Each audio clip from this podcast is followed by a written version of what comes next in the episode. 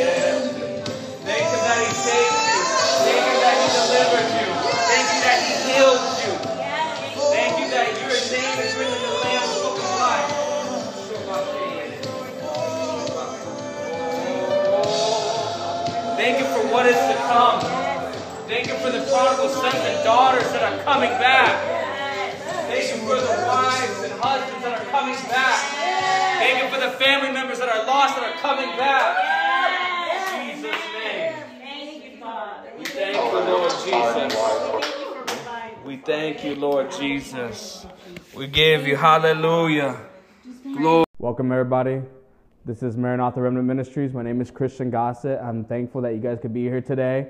Um, thank you, everyone that's joining on on Zoom, on Instagram. Uh, you know, we don't really see like these recordings, right? As in like wh- who they reach, right? But like right now, we're currently reaching 41 nations around the world for Christ. So there's 41 countries that will listen, and and God's kingdom gets um, further advanced. So. Um, and if you want to share it with people or you feel like you can minister to people, please do. Please do. That's why we have this as a tool because we want people to be reached by the love of Jesus. We want people to know the power of God. We want people to know that He's still the same yesterday, today, and forever. So He hasn't changed. So um, before we jump in today's uh, segment, is there any praise reports, any testimonies that someone would like to share? Yes, you? Okay, cool. If you could just like hold that mic and talk, that'd be great. Okay. All right. Um, yes. Hi, everybody. I'm happy to be here. Um, so I wanted to share my testimony. Um, I'm just really happy to be here. I've been through a lot, and just recently I received my deliverance. Was it almost like last week? Monday. This past Monday. Yeah. Can you your name too, please? Yeah, my name is Manifik Bigrimana. Um, so I became born again four months ago. During that time, I've I've always followed Christ because my my mom is a believer, so I was a believer too, and I had fallen into a relationship with um, a guy that practiced uh, witchcraft, but in his eyes, he saw it as white, white magic. And during that time, he told me, "I cannot be with you unless you start learning about what I'm what I'm doing, right?" So that's you know what he says in the Bible. You gotta be picky on who you end up with as a partner because love can like either kill you, or you know advance your relationship with God. Mm-hmm. So at that time, I I ended up.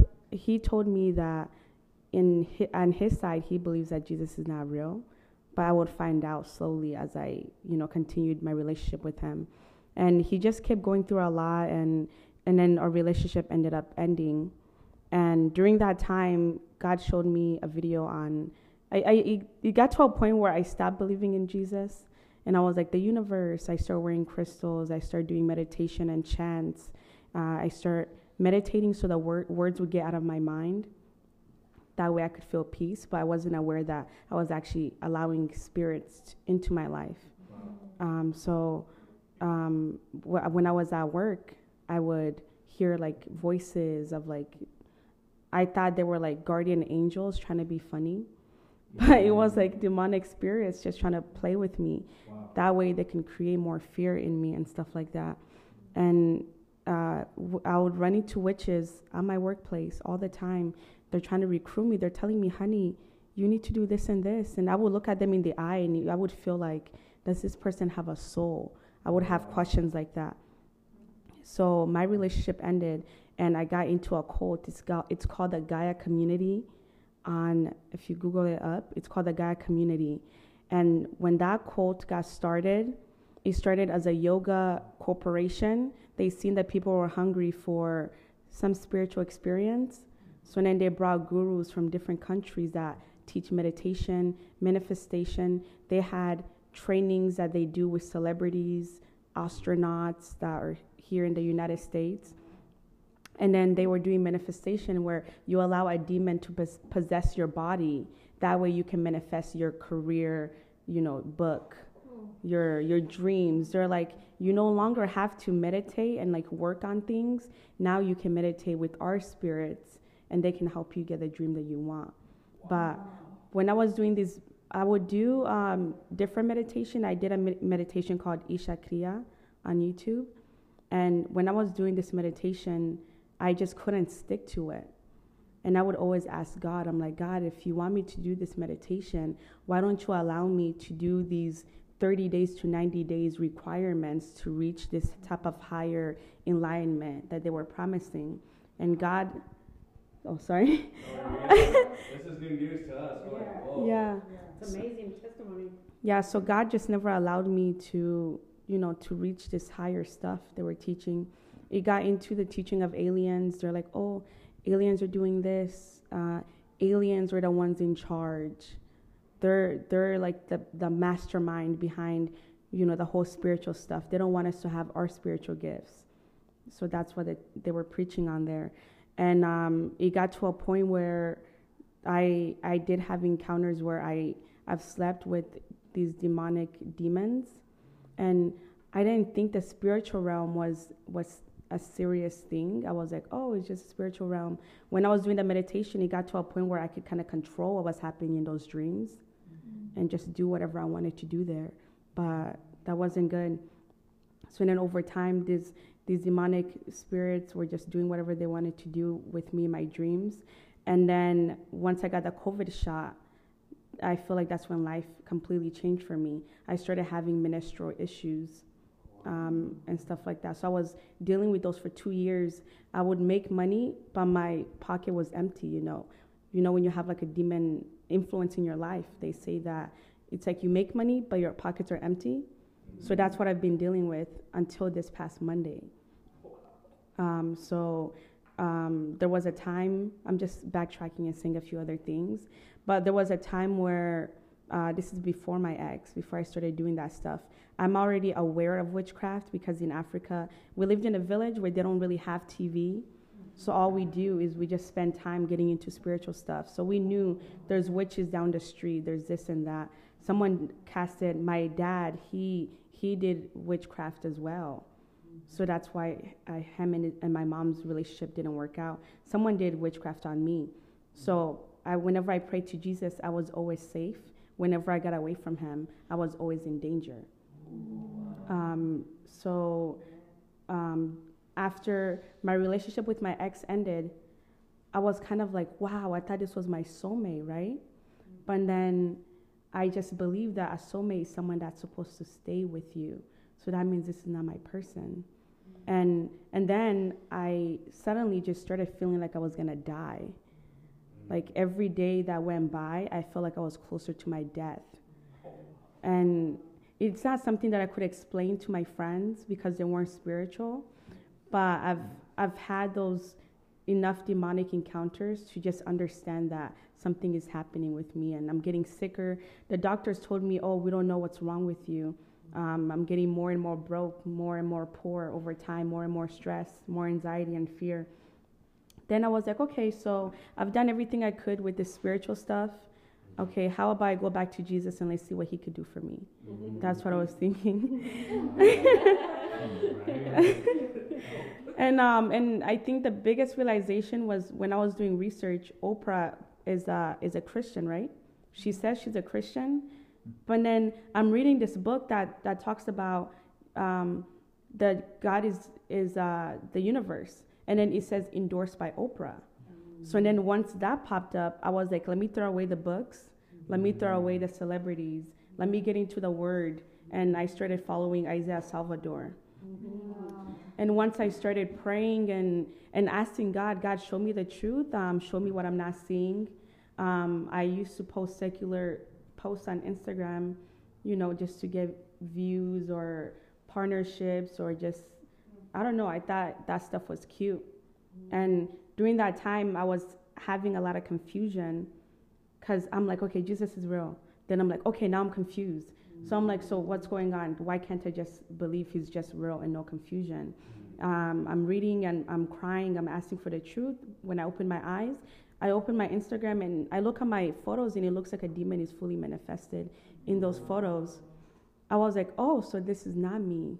So, so who who have I been this whole time, right? Mm, Then I asked God, um, why are women? Why do women dress modest?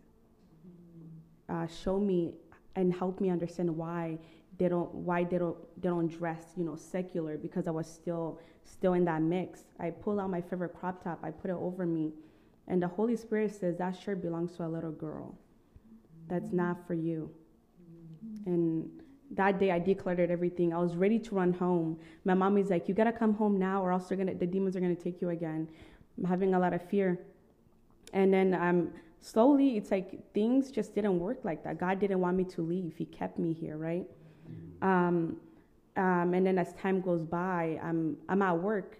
I don't know if you guys saw the Balenciaga scandal on on Instagram or online.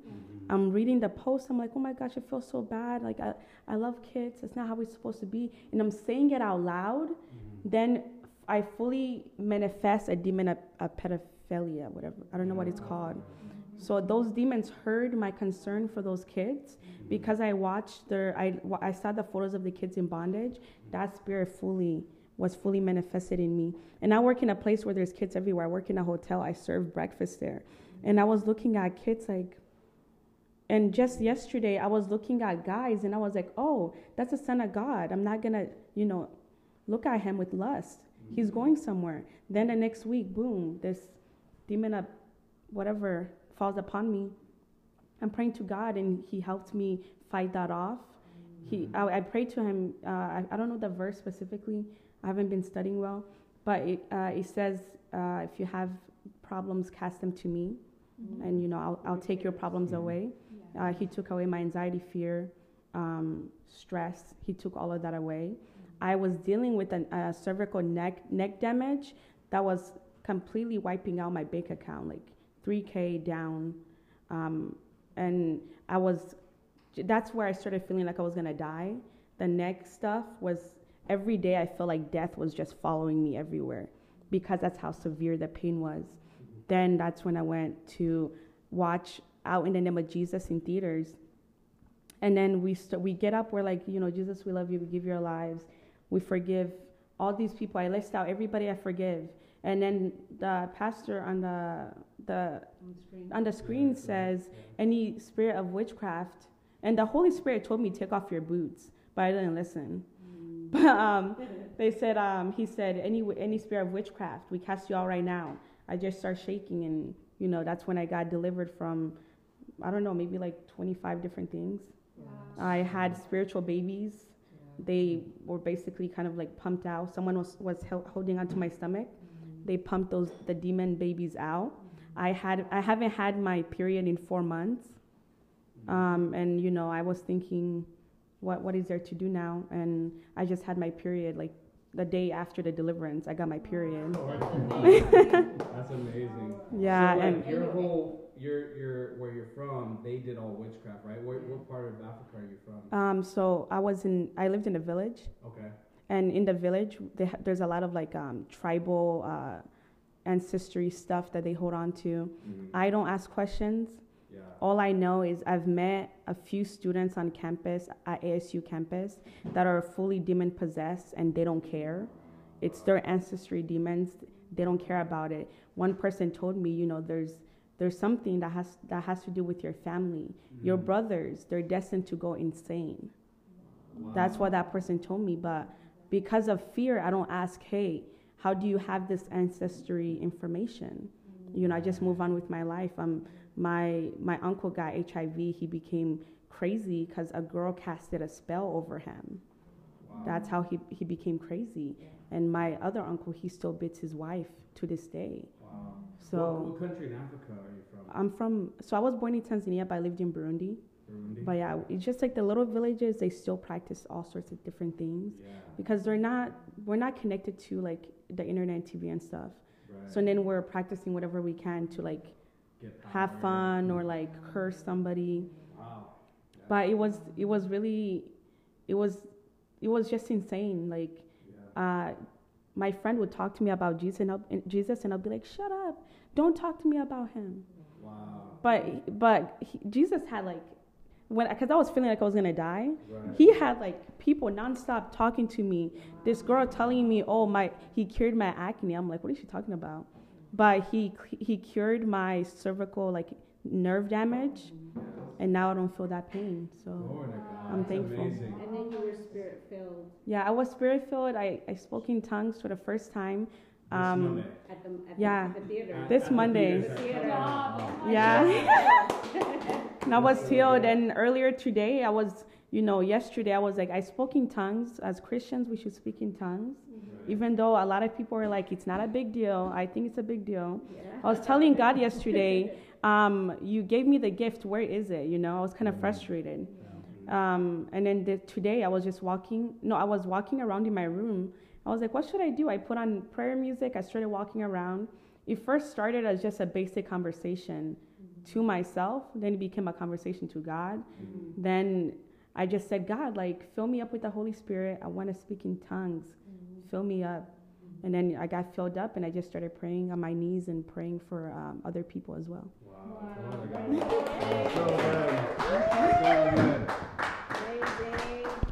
And what was cool about that is that mom was there helping to cast out those demons out of you. So glory to God. She was there, right? You were, you saw her, you saw her. We'll share that a little bit, just real quick, if you can make it quick. Okay. Yeah. There you go. Perfect. Yeah, so so yeah, so like uh Manafik said, we were all at the uh what does it come out in Jesus' name movie Yeah. by Isaiah Saldivar and all the other pastors of deliverance.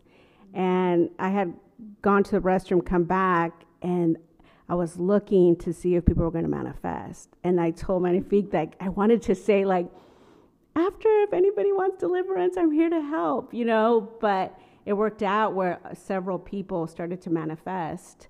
And I, Manafik was sitting next to me so i ran over to her and you know um, again i've been studying it and we've been we've done we've been doing deliverances almost every week. So i knew and this other guy knew and and man holy spirit showed up. It was amazing. It was so beautiful to see her delivered. And she said, you know, we sealed her after, and um, someone prophesied for her too. And and she spoke in tongues for the first time. And she said that she was healed, and she was healed of several things. And we just, it was amazing. I just want to encourage you guys, like, help people. You know, that's what we're here for. That's what Christians do: is help people, help the hurting, and and we're to cast out demons and pray for healings and all that you know it's about people it's about others it's not about ourselves and and just me me me so just, i encourage you guys to help people Glory to God. That's amazing.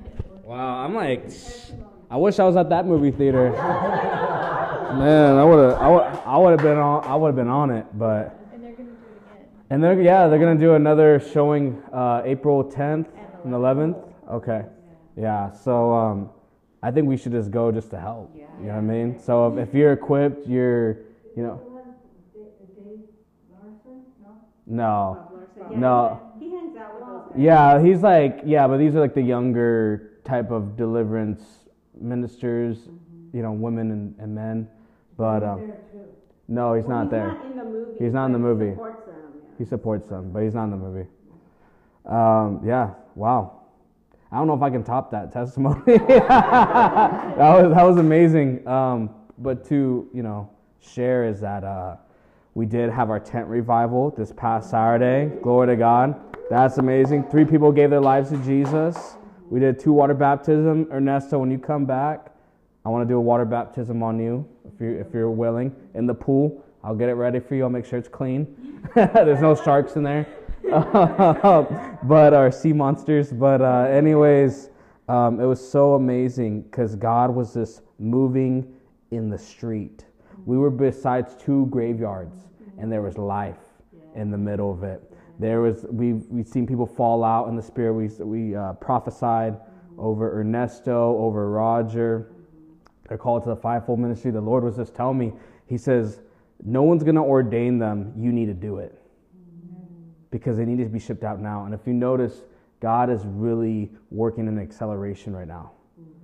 He he's almost at a place where he's trying to talk to these people, these men of God, these women of God, and these bigger mega churches, or even just a regular church, but they're not willing to change or listen or obey the Holy Spirit.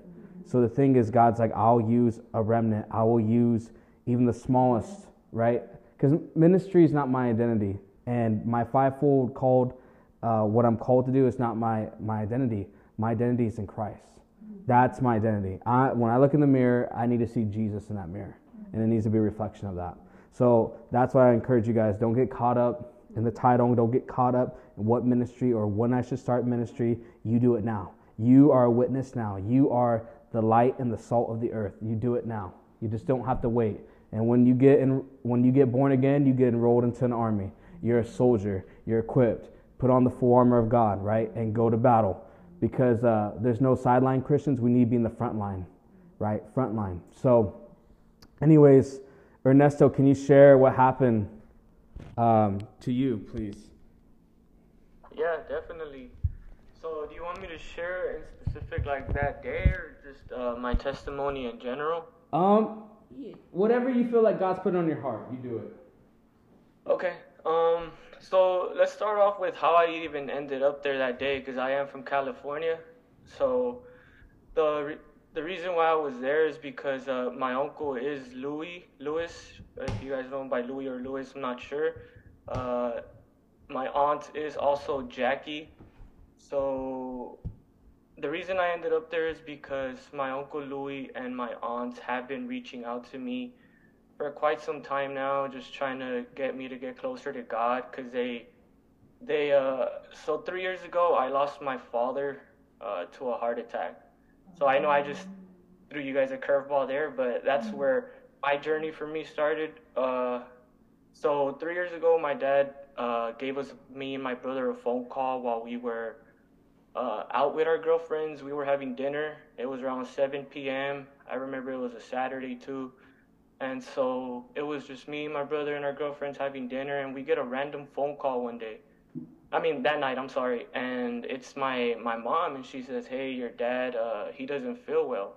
And my dad, he is, uh, he's the the old the old head type of guy guys who like he'll never want to go to the clinic, he'll never go to the doc, I mean the hospital. He'll he'd rather just write it out until the pain or whatever it is he's feeling goes away.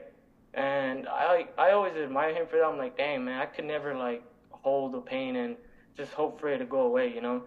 So when that day he said that he needed uh, to go to the hospital, me and my brother knew it was serious, so we rushed home. And so once I got there, um, we rushed to the room, and he was sitting in the bed, and my mom was sitting right next to him with a ice patch on his head, hoping that whatever it is that he was feeling would go away with an ice patch, right? Us uh, Latinos and our ice patches and bugs and stuff, right?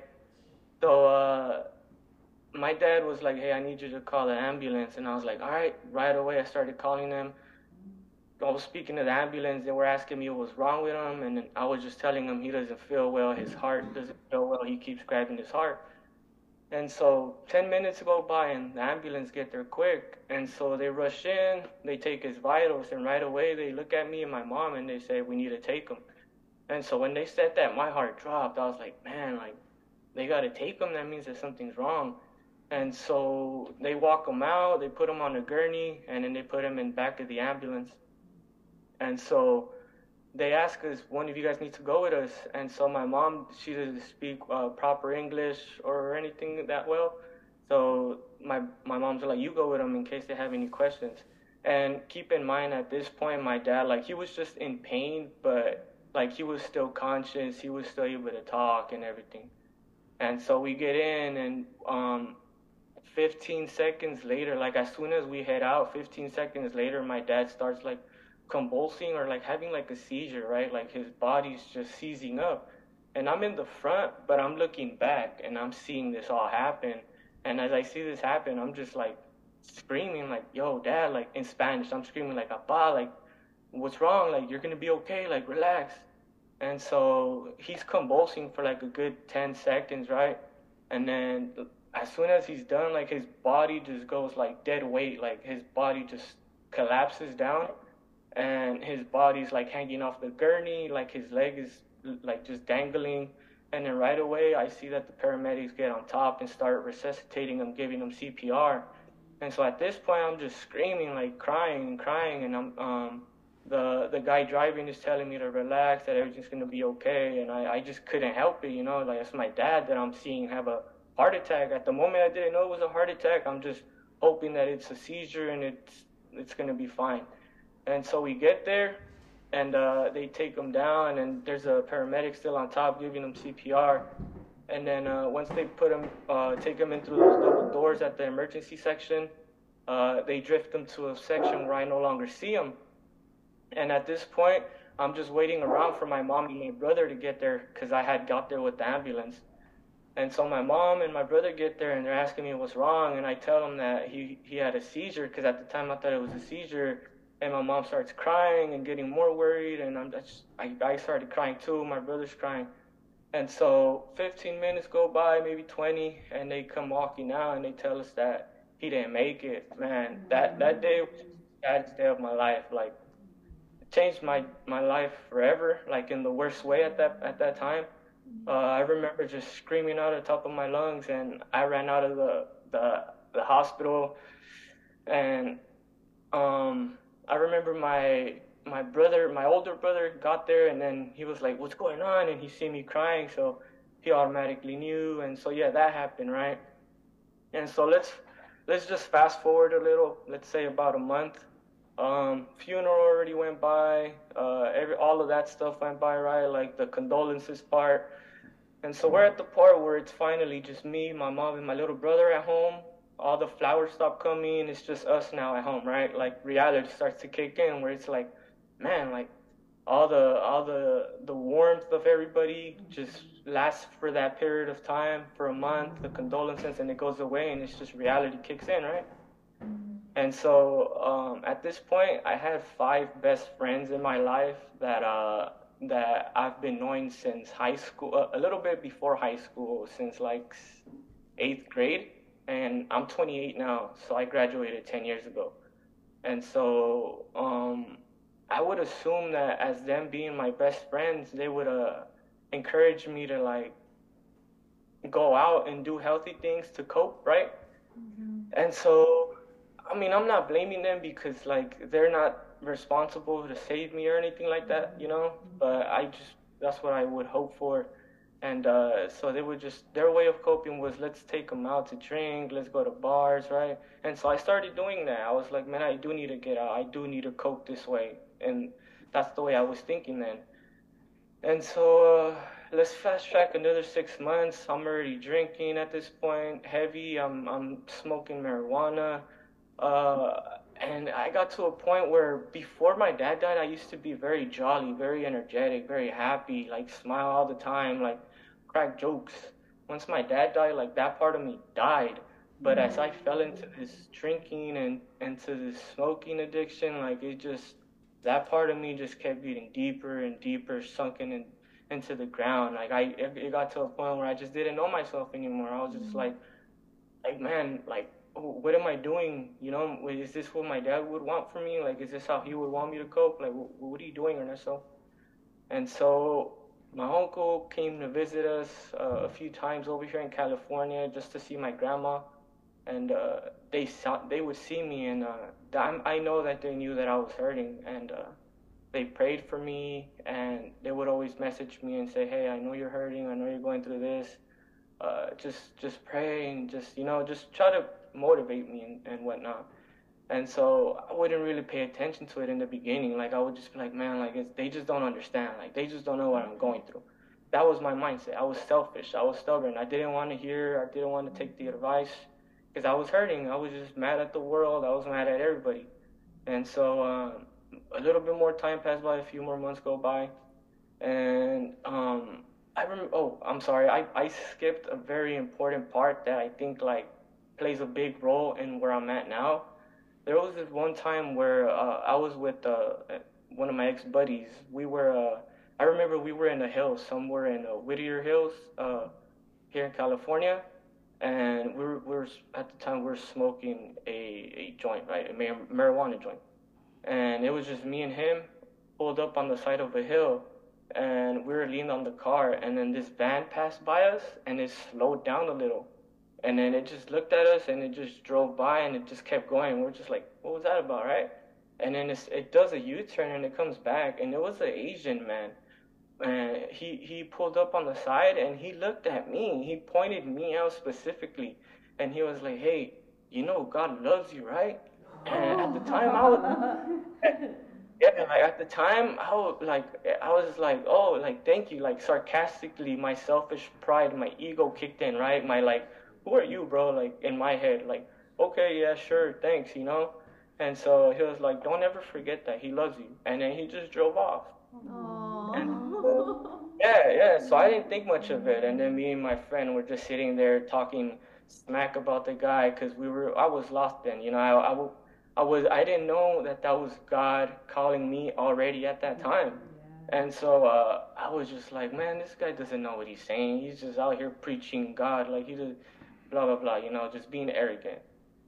And so uh, yeah, I'm gonna go back to where I left off now. So um, my aunt and my my uncle have been encouraging me to just go to Arizona and be part of this uh, their ministry that they're in and so uh, I'm like, you know what? I'm finally gonna go. I'm, I'm gonna give it a try. And um, I went this Saturday that they had this homeless uh, restoration event that they had, and they told me to go. And uh, I was supposed to go and just uh, check it out, but I ended up going there, and I saw Christian there just uh, giving his word and his testimony, and everything that he was saying literally resonated with me. And the minute I just heard everything he was saying, it slowly just it started bringing me closer and closer and closer to the to the tent. And it, everything that he was saying was just flowing and just flowing in my ear. And I was just like, man, like this guy, it's like I'm looking in the mirror right now. Like everything he is saying, it's everything that I have been going through. It's every challenge that I'm currently facing and it's like I can't I can't keep ignoring Jesus. I can't keep ignoring the signs that he has been throwing at me.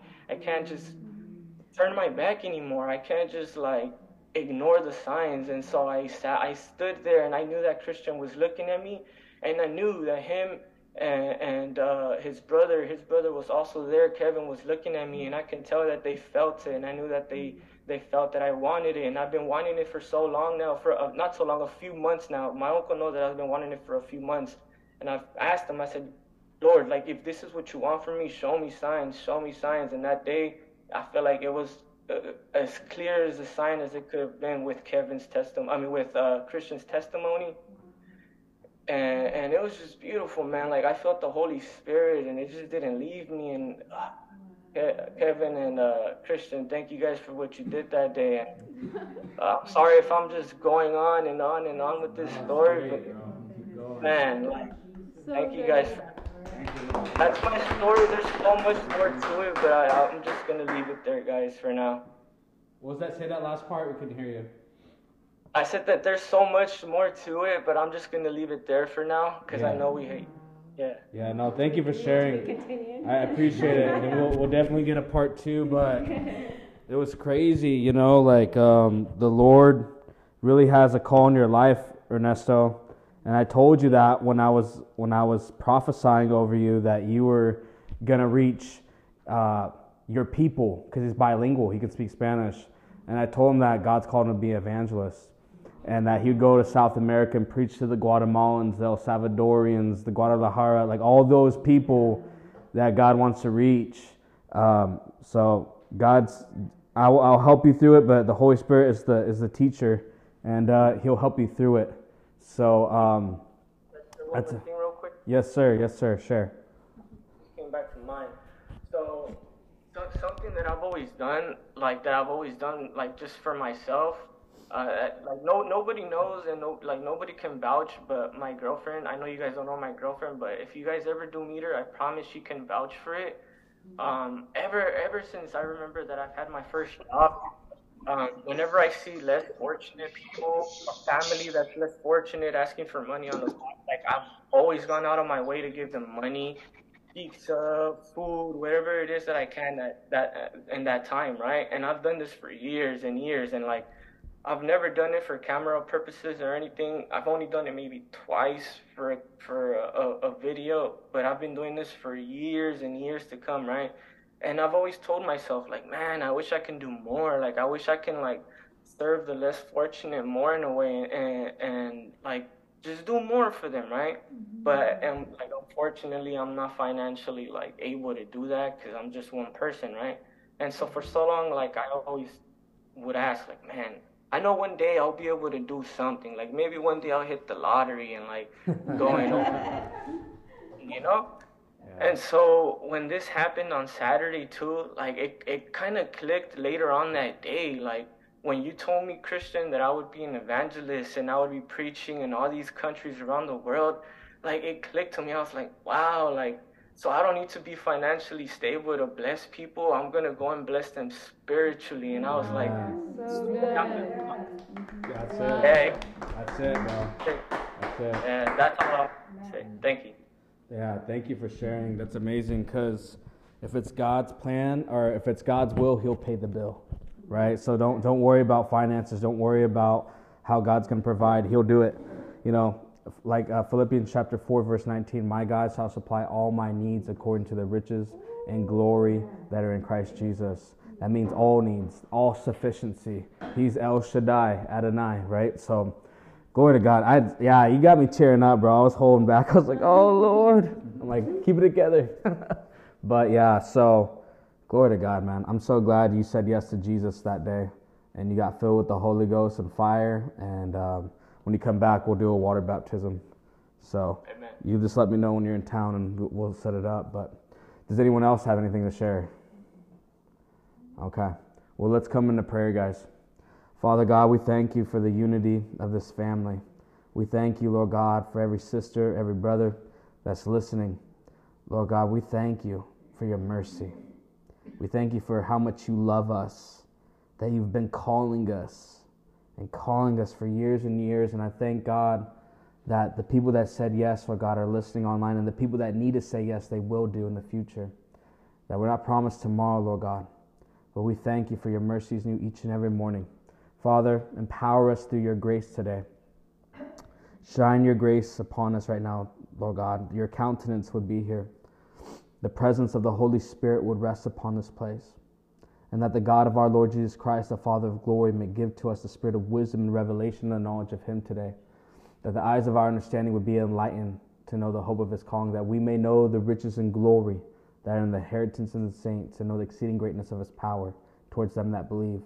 Let your word be accompanied by miracle signs and wonders, O God. I cancel every demonic attack, every uh, demonic of agenda that's against this ministry, against the people of God. I break it right now, and I declare freedom in Jesus' mighty name. So, Lord God, we give you the glory, honor, and praise that this is your ministry, and I'm just managing it. So, Lord God, you lead the show. I'm here, and I yield my vessel to you, Lord God. They don't want to hear from me. They want to hear the oracles of God, that I'm just the mouthpiece that you're using today. So, Lord God, have every ear be open to hear, have every heart be open to receive, and every spiritual eyes to be awakened and see what God has in store for you, the plans, the purposes, and the pursuits that you've had since the beginning of time.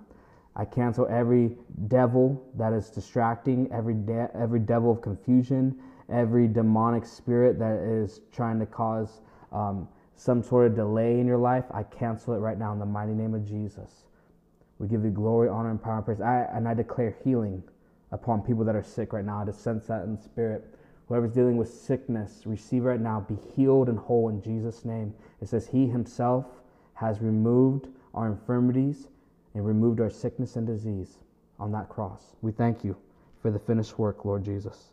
We give you glory, honor, and power and praise. In Jesus' name, amen. All right, cool. I know it was a little bit of a long testimony, but it's still going to be a good word because that's, that's the thing is that testimony is so huge, right? It says in the Word of God, it says, we have, we have overcome by the blood of the Lamb and the word of our testimony, and we didn't love our lives unto death. That's in the book of Revelation. And this is what we're about, guys. We have to share testimony. You don't have to be um, in the fivefold ministry to share your testimony. You don't have to know the whole word to share what God's done for you. So I encourage you, you don't have to be an evangelist to go and preach to people. Or not even preach, share what God's done for you. Because we're all called to do the work of an evangelist, right? We're all called to minister the gospel to people everywhere we go. So um, do not be afraid. God is with you, and God has not given you the spirit of fear, but power, love, and a sound mind, right? And it says his perfect love casts out all fear. So when you start getting fearful of like, oh, I'm intimidated to talk to this person, just remember the love of God and say, God, I know that you love this person. Help me to love that person like you do. And guess what? That fear will leave you, and you'll have the courage and the strength to talk to them. Okay? We are here to plant seed. We're here to water. God brings the increase. He brings the harvest. That's what He did Saturday. That's what He did to you on Monday, and He's going to continue to do so as long as you keep sowing. Right? Then you'll you'll reap. Right? So today, um, the title for today's uh, sermon slash podcast slash Bible study is the is the great day of God. Now, I wasn't planning on even speaking as in about this topic, but the Lord told me to. Um, ever since 2020 hit, right? Ever since the pandemic, there's been a transition. There's been a shift in the world, but there's also been a shift in the spirit realm. If you notice, I remember the Lord when I and I first, you know, when I became born again, truly born again, four years ago. You know, it was literally to this day uh, that me and Chelsea broke up, and that's when I had my encounter with the Lord four years ago. Today? Not today, but it would be like the next. Yeah, Uh, tomorrow. tomorrow would be that anniversary date where I had encounter with the Lord Jesus. And the thing is, is that this is so vital because if you notice, God is accelerating and He's doing things within um, our world quicker at a rapid rate because there is a, a short amount of time. There's a time frame, and Satan knows that his time is up, and he is angry and he's mad and he's trying to bring everyone with him down to hell. But we're here to be the light and the salt of the earth. We are the beacons of light for the kingdom of God. It's not about just going to church, it's about being Him every day. It's not even, even about a tent revival. That's just one thing. What are you doing for the rest of the week? How are you ministering? How are you discipling? Who, who are you praying for? Who are you sharing the love of God with, right? So the thing is, um, why I say this stuff urgently is because the churches of America, let's just say the Western church, they have forsake the way of following the Holy Spirit. They have. But the thing is, God is raising an army, a remnant, soldiers, warriors for the kingdom in these last days to win the lost, to heal the broken, to set the captives free. What did I say this earlier this year when I got done with my 21 day Daniel fast? I said, The Lord is setting the captives free. Now, there's been two Jesus movies in theaters. Like, you've never even seen that. Jesus Revolution, I'm talking about revival, and then cast out demons in Jesus' name. And people are breaking out with deliverance in a movie theater. We have a witness. We have an example. So the thing is, God's going to even do more stuff. And He's going to continue to do it, but you have to be in the flow of the Holy Ghost. You got to take off the limitations of God, and you need to just go with Him wherever He takes you. That's why people miss out on a great move of God because they're stubborn, because they don't want to change, because they want to do it their way. I don't even like how we do church, guys. I really don't. Like where it has to be like I'm even telling the Lord, I'm like, Lord, I don't want to just do it in a pattern or a mundane way of how we do church. Okay? I need to do it back to the original foundation of the book of Acts. That's where the power is. That's the blueprint of how God wanted the church. And look how far we've gone away. I heard uh, Jeremiah Johnson, yeah, Jeremiah Johnson, he's a prophet, and he was saying how we're called radical now when it should be normal Christianity if we fast and pray. If we pray in tongues, if we pray for the sick, if we cast out demons. No, no, no, no. Um, yeah, there's no, like Kevin said, there's no checklist for the church. You know what I mean? The thing is, is like we need to follow Holy Spirit. He's the Spirit of God. I think He knows how He wants it done. He's the Spirit of wisdom. He's the Spirit of all truth. He's the Spirit of counsel. He's the Spirit of might. He's the Spirit of the fear of the Lord, right? And if you wanted real prophecy in your life, if you want real the prophetic in your life, it says in Revelation chapter 19, verse 10, it says, For the testimony of Jesus is the spirit of prophecy. The testimony of Jesus is the spirit of prophecy. So you want to give something prophetic to people, tell them about the testimony of Jesus. Right? If you want real breakthrough and prophet prophetic, you want to work in the prophetic, well, you need to realize that it's the testimony of Jesus. And the thing is, um, as the church, I don't know why the Holy Spirit's taking me. See, I wasn't planning on talking about this, but someone's pulling, someone wants to learn, someone wants to grow. But the thing is, we have to stop getting in a pattern of or a method of what we think works. Mm. We need to break out of the mold. We need to break out of the foundation of what church is now and ask God, how do we do this? You're the maker of heaven and earth. He made the church, but we need to follow Him. It seems like the body and the head are going two separate ways when we're supposed to be connected, going to the same path together. So, like for instance, like last week, I said, Lord, I don't, I, I like if we do worship, then we do testimonies, then we do sermon, then we pray. I said, I don't want to do it that way. I've just seen it the the model, but have have it be your way. And no joke, we did worship last Thursday, and someone starts manifesting, and the Lord's like, You need to cast that demon out now. Okay. you know, I mean, that was, I'm like, Can we finish uh, worship? He's like, uh, have, the, have her go and get delivered, and you guys worship. But see how it's like, that'd be crazy if you saw that at church. It'd most likely be like, oh, she's mental, whatever, and kick her out of church. And they wouldn't handle the situation. Or, you know, how, like Pastor Vlad said, it's like uh, a true shepherd defends the flock from wolves, but a hireling runs away when wolves come in. Do you understand? There's a difference. When you have a true calling on your life, there's a rising of boldness and leadership that comes with you. And I can see in each and every one of you, you guys have purpose. You have value. You have a gift. You have a call. You have something that God wants to do through you at this moment. You weren't born 100 years ago. And you weren't born 100 years from the future. You're born right now for this reason, for this purpose, for this time. Mm-hmm. And the time is coming where the great day of the Lord is coming, right? So we're going to go. Um, what do you want me to do, Lord? Okay, I'm going to share this. So 1 Corinthians chapter 1 verse 27. 1 Corinthians chapter 1 verse 27. You guys want to turn to your Bibles or your app or whatever you have. But I'm going to read this out of um, I believe this is either the New King James Version or the New Living Translation, but it says, But God has chosen the foolish things of the world to put the shame the wise. And God has chosen the weak things of the world to put to shame the things which are mighty. Now, what does that mean, Christian? God is choosing the things that the world would say they're not good enough. They're weak.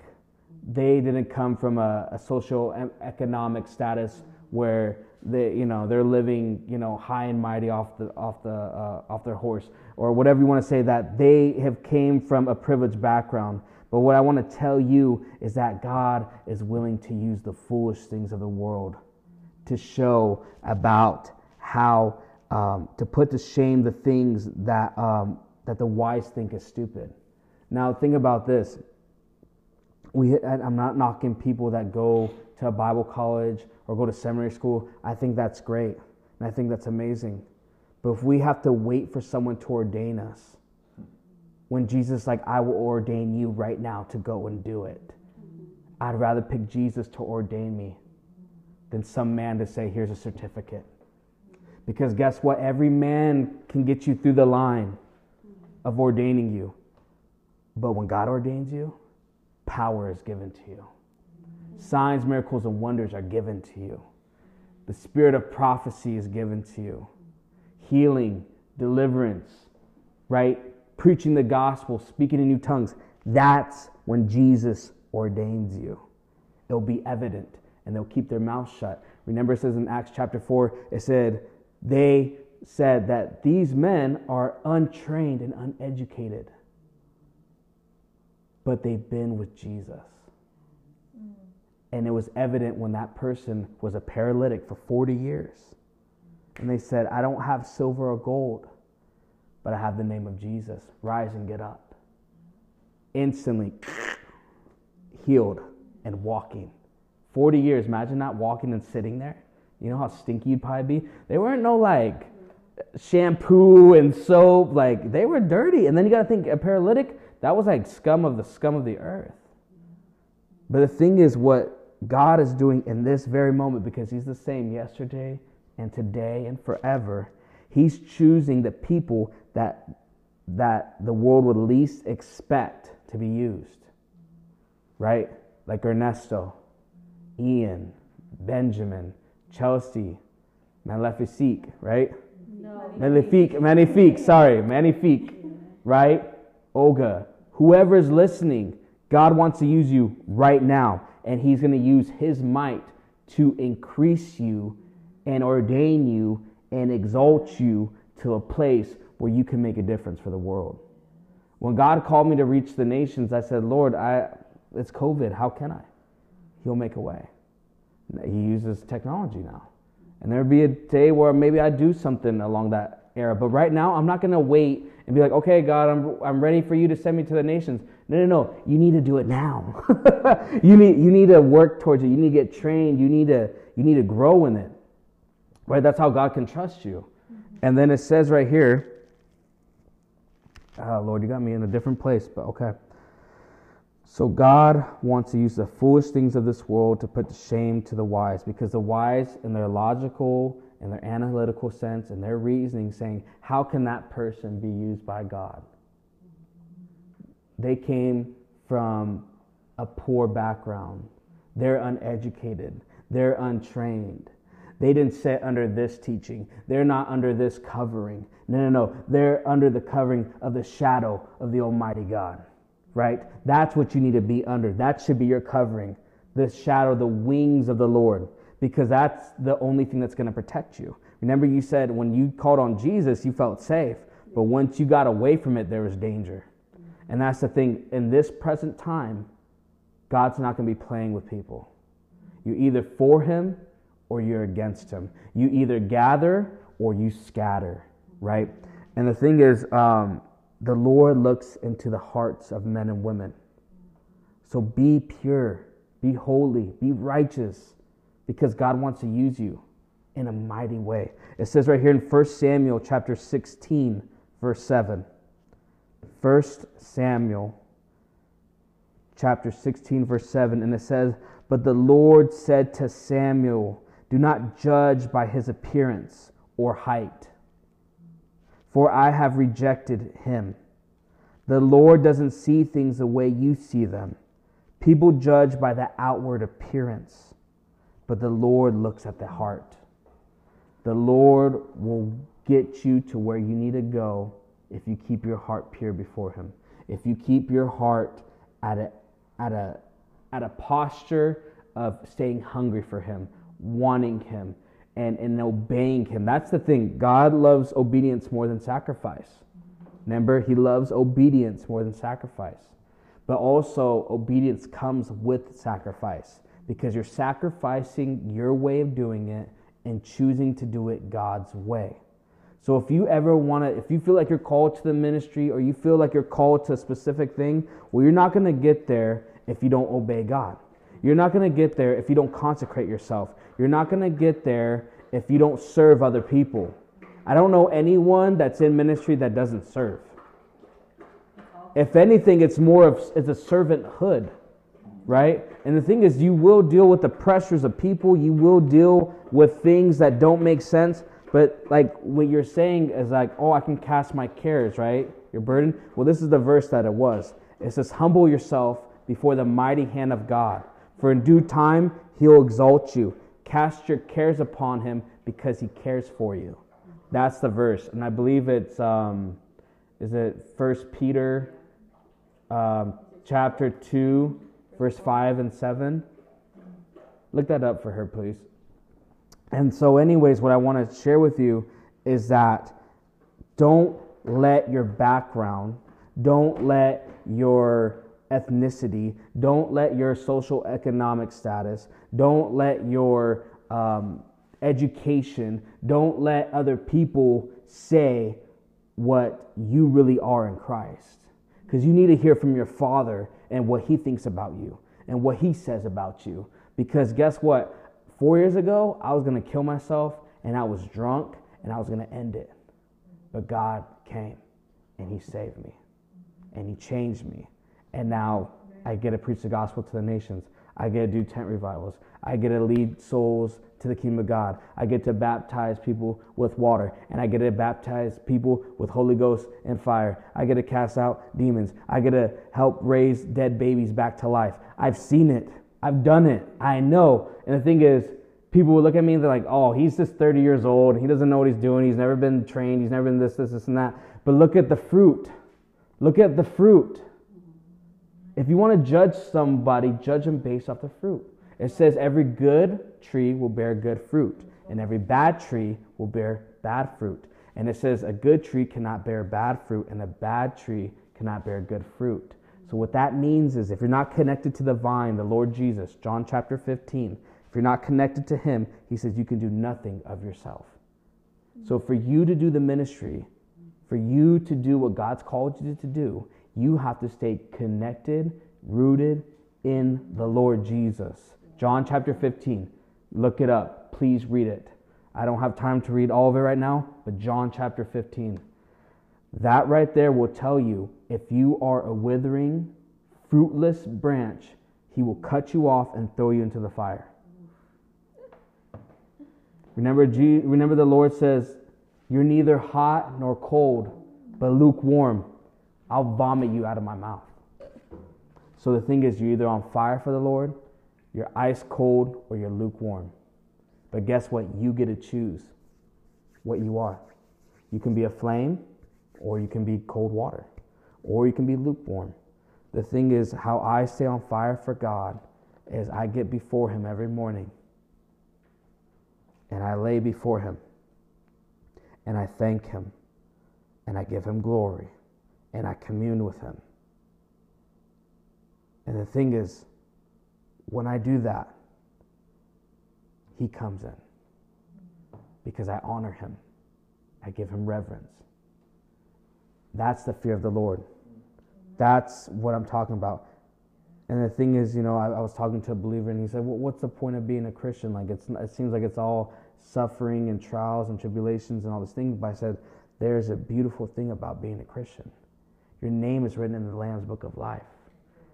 You are granted healing, prosperity, deliverance from devils.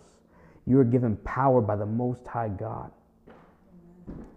And the thing is, whatever trial or tribulation you're going through, that's just a season.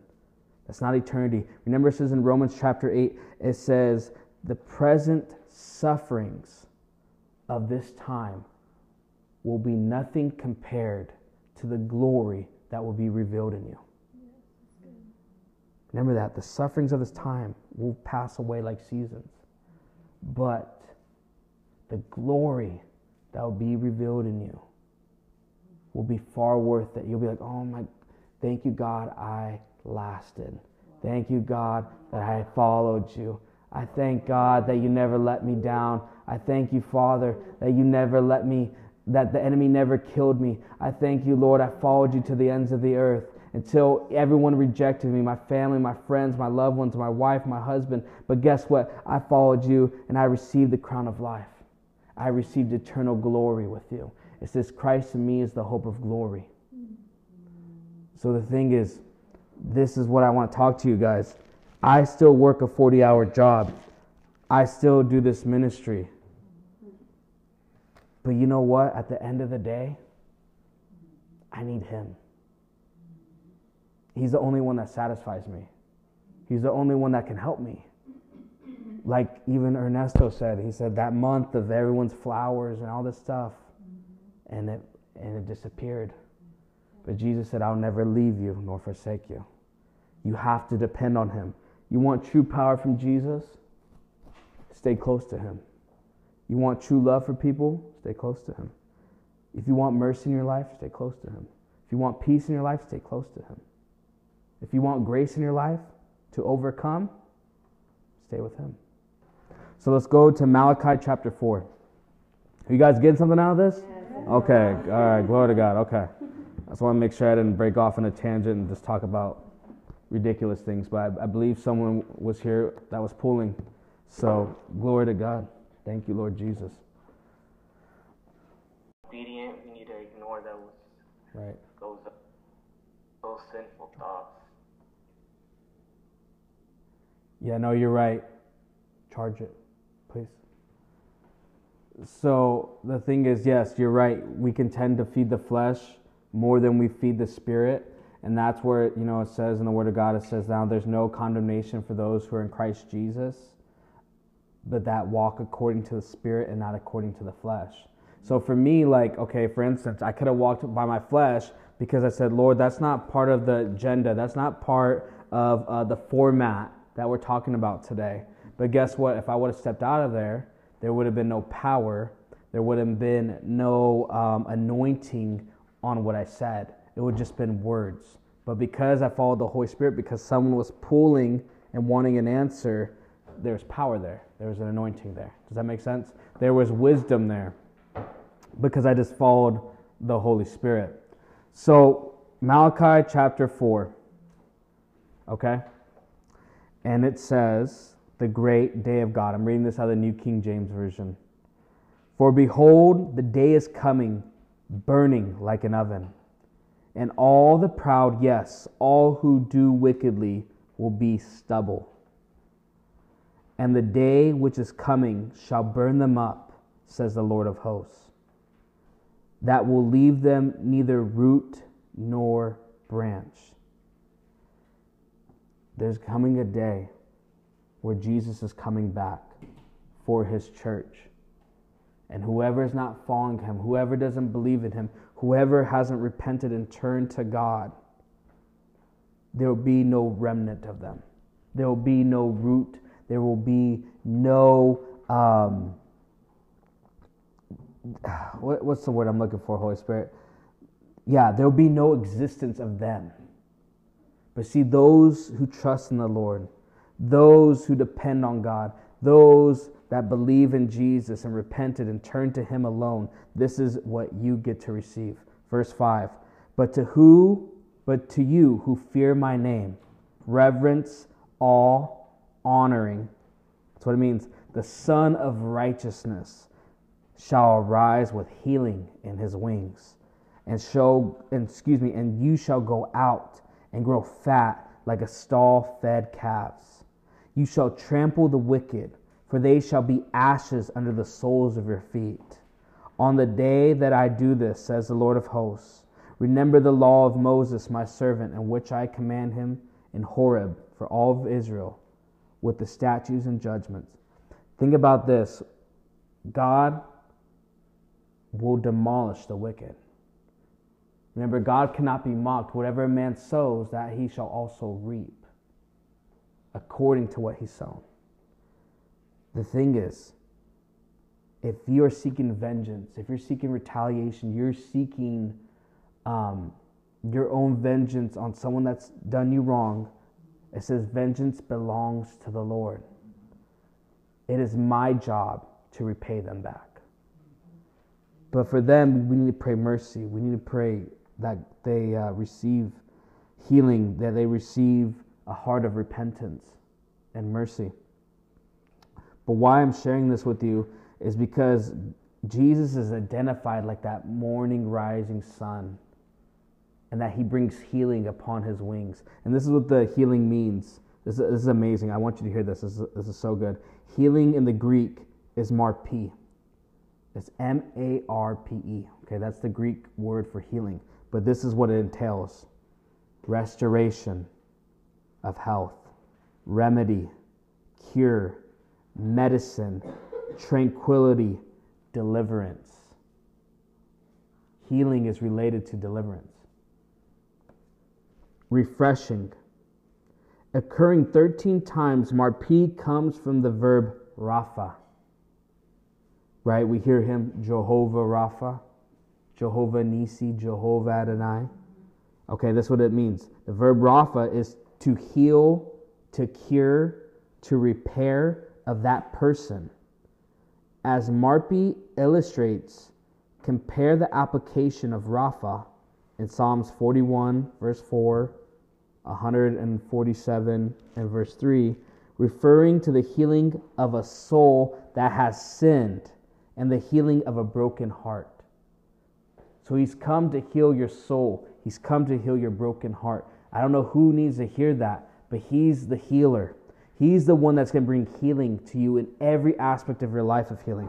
Not just physical, not just mental, not just spiritual, all of it encompassed. He will heal that. That's what he brings. Sorry, guys. And um, that was loud, right? The, in the present reference, the Messiah is compared to the rising sun, which has visible, radiant beams of sunlight streaming outward in all directions. From each of these beams of glorious light, healing flows. So, why Jesus is compared to the sun? You know how we see the sun and how we see rays of beams shining, right? He was saying that this beam represents his glorious light and that healing flows through it. You see that? So, like the sun of Righteousness, but the sun of Righteousness, Jesus, is compared to as a sun. As the beams of light go out from the sun, the beams of his glory will come out and shine, and it'll be healing to his people. Isn't that amazing? Like a wing, right? Like the wings, like beams, wings, right? So, verse 5 Behold, I send you the I send you Elijah the prophet before the coming of the great and dreadful day of the Lord. He will turn the hearts of fathers to children and the hearts of children to their fathers, lest I come and strike the earth with a curse. Now, when he's talking about Elijah, right? Because this is already this scripture is after the fact that Elijah got taken up by the Lord, right? In a in a whirlwind of fire. If you haven't read that, go and read it in 1 Kings 1 and 2. And it talks about Elijah, how he went against the prophets of Baal, uh, against the prophets of Asherah, right? And it was literally 450 prophets of Baal, 450 prophets of Asherah, and one prophet of God. Now you got to think that doesn't even make sense. Like that's 900 prophets and one person. But God answered by fire that day. And all of them, all those prophets were actually killed. They were killed because they were false prophets. And the and the, what's crazy is the nation of Israel repented and said, You're the one true living God.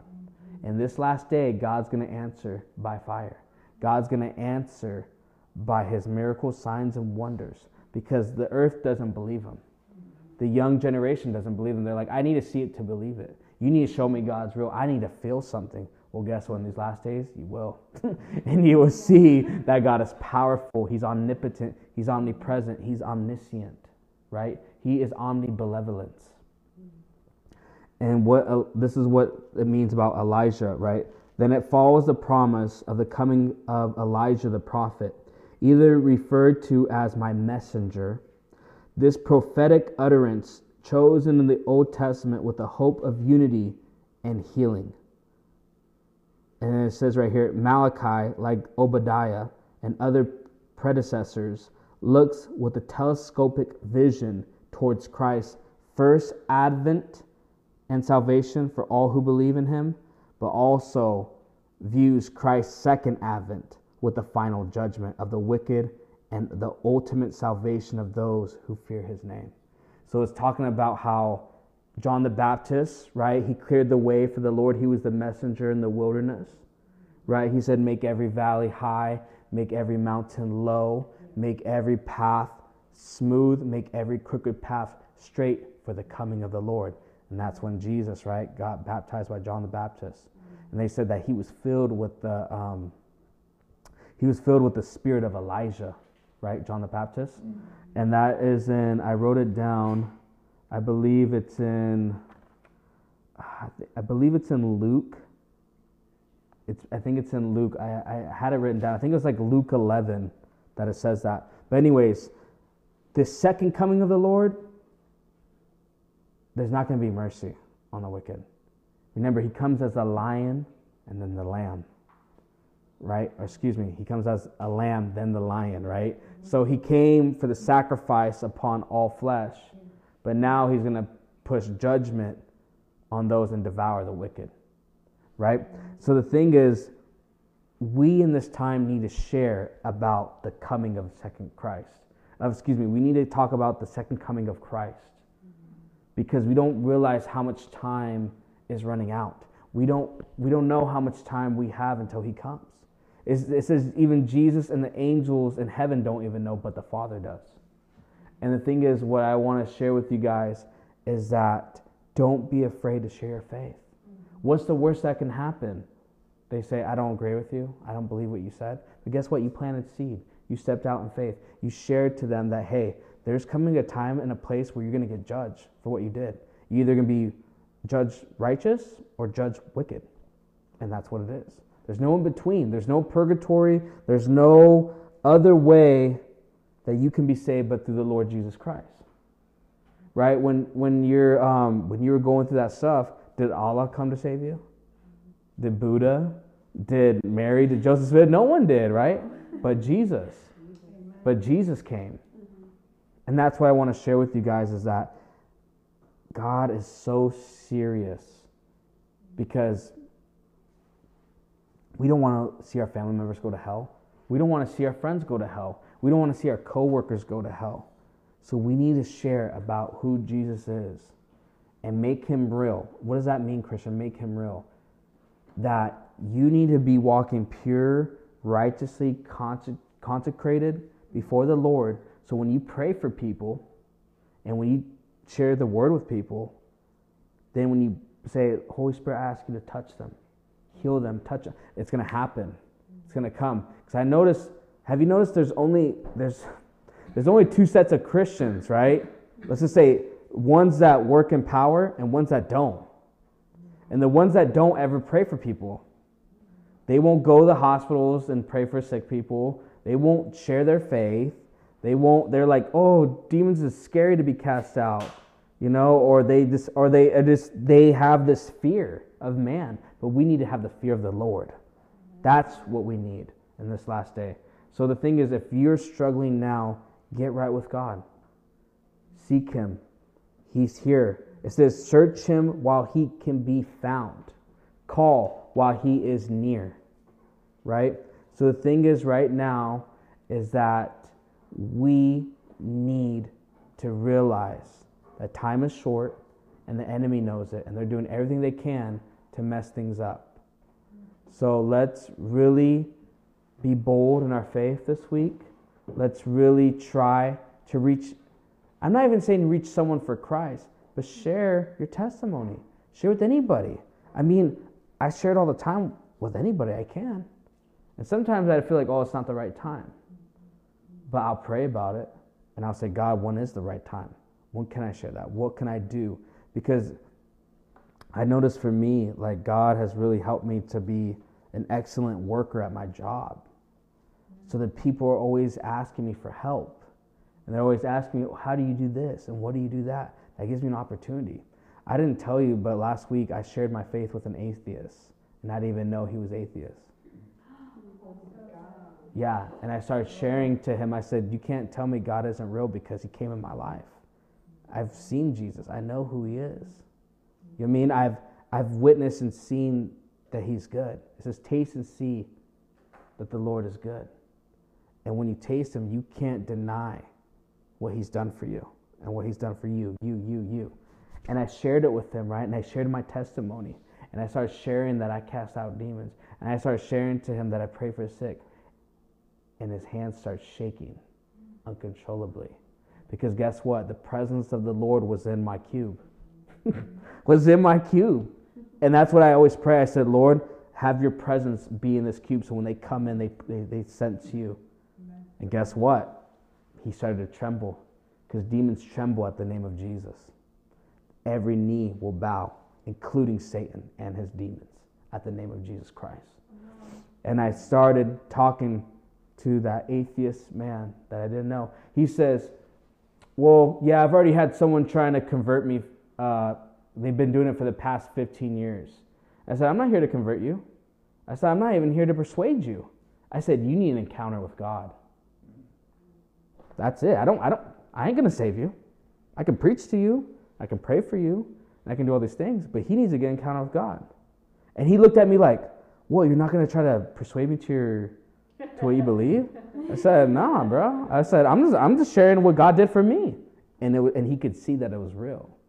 And then also he was trembling. I could see if he was saved or not, you know what I mean? And the thing is, he wasn't. But you know it was cool? I was able to give him a, a pamphlet about um, it was a net caps. It was uh, it was an atomic faith? Or it was one of those um, little short little yeah it was like quantum faith or something like that and I gave it to him. And the Holy Spirit reminded me that I had that little pamphlet so I gave it to him. And I never even read it. And I just said oh here you go. Maybe you'll be interested in that. And he's like um, well, honestly, I wouldn't have re- I don't I, I wouldn't read this, but because you're a good guy, I'm gonna read it. So isn't that cool? That you can just show by your character that like, oh, this guy's not a weirdo. you know what I mean? Or or he's like doing bizarre stuff, but he's like a normal guy and he obviously loves Jesus and shared it with me. And now he said he was gonna read it. And who knows what God's gonna do with that? You know what I mean? And uh, so I'm just gonna tell you is that don't be intimidated by people. Don't because you have the greater one living in you. You have the Holy Spirit that created the waters, that created the mountains, right? It says the Spirit of God was hovering over the waters. Remember the book of, of Genesis and the, and the creation. And the thing is, pray for people that you're trying to reach. I don't know why I'm sharing this stuff. This is this Holy Spirit's given to me. Pray for people that you're trying to reach. It says the effectual, fervent prayer of a righteous man availeth much. What does that mean, Christian? Someone that lives right with God, lives righteously with God, and prays fervently, praying for that specific someone. Maybe it's a coworker, maybe it's one of your friends, maybe it's a family member. That's how I've actually, they don't know it, but I'll share it. That's how I won my family to Christ. I spent time in that secret place, crying out for them, seeking God for them, God, open their heart that I could talk to them, that I could change them. But Lord God, change me. Make me usable. That's the thing, right? And I'm seeing it come to pass, guys. That's what I'm saying. God is faithful. He's good. So if there's someone that you're really wanting to reach for Christ, bring them before the Lord in your secret place. Seek Him. He will give you the wisdom. He'll give you the right timing. He'll give you the right tools. He'll give you the right revelation to really help those people. I just don't want you guys to ever deny him. Follow him wherever he takes you. And a lot of people are not going to agree with you. And people are going to be offended by you. And they're going to think that you're a hypocrite, or they think you're radical, or they think you're out of your mind. Well, guess what? You are out of their mind, right? You're out of, excuse me, you're out of, you're, they think that you're out of your mind, but you're really out of theirs. You mean? And you have the mind of Christ. You have been given the anointing one from the Holy One, and you know all things, right? You're the head and not the tail. You're above and not beneath. You can do all things through Christ who strengthens you. So every day, pursue the Lord. Pursue Him right now because He's really wanting to use you in a mighty way. And that's all I got to share with you guys. So, God bless you guys. Yes. Yes. Does anyone have any um, anything, any uh, questions or anything? They, any comments or anything? I wanted to start stepping out on campus. Okay. Um, I was thinking maybe ask people. Oh, You're good. You're good. Sorry. No, you're good. Yeah, I was um, thinking about going on campus and start spreading the word, Yes. and but I don't really know how to approach people. Okay. I know uh, when I shared my a photo of me and I'm sorry, Maggie. I shared a photo of me and Maggie, and uh, a guy got frustrated. He's like, "You and your religious Christian, mm. you know, beliefs, leave us alone." I'm like, "Oh, I'm not trying to force it on you." And then he's like, "Oh, I, I respect you." Mm. So just hearing that response and seeing how you know mm. you've carried it when you talk to your the people at work. Oh yeah. Yeah, I just want to learn like how can I approach people in a way where it doesn't scare them off. Okay, I will definitely mm-hmm. get that. Hold the mic there. No, you're good. Yeah. So the thing is, um, my first ministry was Mhm. at ASU. Wow. I went to school. I graduated from ASU in Yeah. December 2019. And there's another brother in Christ that's listening that he wants to do the same thing and Mhm. reach A- ASU students. So maybe we can, you guys can connect. But the thing is, I just shared people my testimony. Okay. And they were so captivated by my testimony Mhm. and they saw that I was a real dude because I didn't reach students per se. I reached Yeah. faculty. I Wow. reached the workers at ASU, and I reached some students too. But that wasn't really my focus. God was wanting me to focus on the Amazon driver, the FedEx ground, Mhm. the UPS, the people that would drop off the packets because I, w- I did shipping and receiving for the campus, for the Polytechnic campus. That's where Yeah. I went. But I also uh, worked in Tempe. But the thing is, how I reached people was that I helped them, and I and I, I met a need that they that they needed. So like those, for Wow. instance, like the Okay. people were delivering packages. I'll say, let me grab that for you. Let me get a cart and this and that, and then Mhm. I'll just start saying, like, hey, how's your day going? Oh, it's kind of crappy and this and this sucks. And I'm saying, oh, hey, I'm sorry to hear about that, man. But you know what? God has a plan for you. Or you know what I'm saying? Or hey, oh, God that, loves that's you. that sounds good. Right? Yeah. Yeah. Or just say Mhm. like, hey, you know, I, I just feel like God just wants me to tell you that He loves you so much.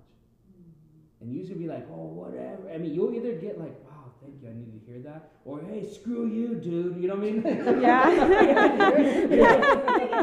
but no, I didn't get that many. But I. Yeah. But the thing is, when I do, I said, hey, man, if they came at you wrong, be like, hey, man, well, what I said was true. He does love you. And I know you're going through a bad time. Maybe you got hurt by church, but I apologize whoever hurt you Mhm. because Jesus would never do that. See, say that, they'd be like, Yeah, that's beautiful. whoa, okay, man, whatever. But you say that, mu- you say it a couple times, Mhm.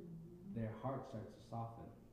And then they start coming to you like, hey, man, I'm just going through a lot, you know. And then sometimes God will give you the opportunity, well, like, hey, man, um, I would love to pray for you, man. I, I really feel like God is going to, like, give you peace right now. He's going to take all that away from you. Okay, whatever. Or sometimes I, I do this to them. Mhm. Well, if you don't believe it, whatever, then what's the worst that can happen? Nothing. Okay, yeah, if, if that's what you believe in, and then boom, when I make that connection, it's over. it's done. It's done. If I touch them, Yeah. Holy Spirit's gonna, and they're gonna be like, dude, that was. I mean, I've had people I've prayed for, Mhm. like say like they messed up, like some perfect example too. Okay, you see someone that's like has a cast Mhm. or limping or has um, crutches in a wheelchair, you Mhm. can always be like, hey, what happened to you? And they'll always share, oh, this happened to me, this happened to me. Yeah. Hey, well, you know, I, I'm a Christian and I, I, believe Jesus still heals today. This is by your stripes. You know, you're healed. He did that 2,000 years ago. I would love to pray for you. Can I pray for you? Mhm. Oh, yeah, sure, whatever. You pray for them, they get healed. that is a testimony of what you believe in, and then you can even go further about you know who Jesus is. You don't have to lead them into a salvation prayer. but You can lead them to a place where they surrender and repent and give their life to the Lord. So um, I've actually prayed for one dude. Me and him were working out, and I, I said, "Hey, dude, can I just pray for your arm?" He, he kept complaining the whole time. His Mhm. arm hurts, and this and that. And I said, "Hey, man, well, um, I would love to pray for you. Can I just pray for you?" So I literally like, I touch his arm and I say, "In Jesus' name, arm be healed, every ligament, every muscle be healed. In Jesus' name, Mhm. Amen. Spirit of affliction, infirmity, leave him. In Jesus' name, Amen." And he goes, "What the f?" Yeah. And the was like, "What just? What the f?" He just kept cussing. Mhm. And that didn't offend me. But guess what? He had an encounter with Jesus. And Jesus sure healed did. him, right? And Jesus, this is the beautiful thing about Jesus. Jesus says, Blessed are those who are not offended by me. Blessed are those who are not offended by me.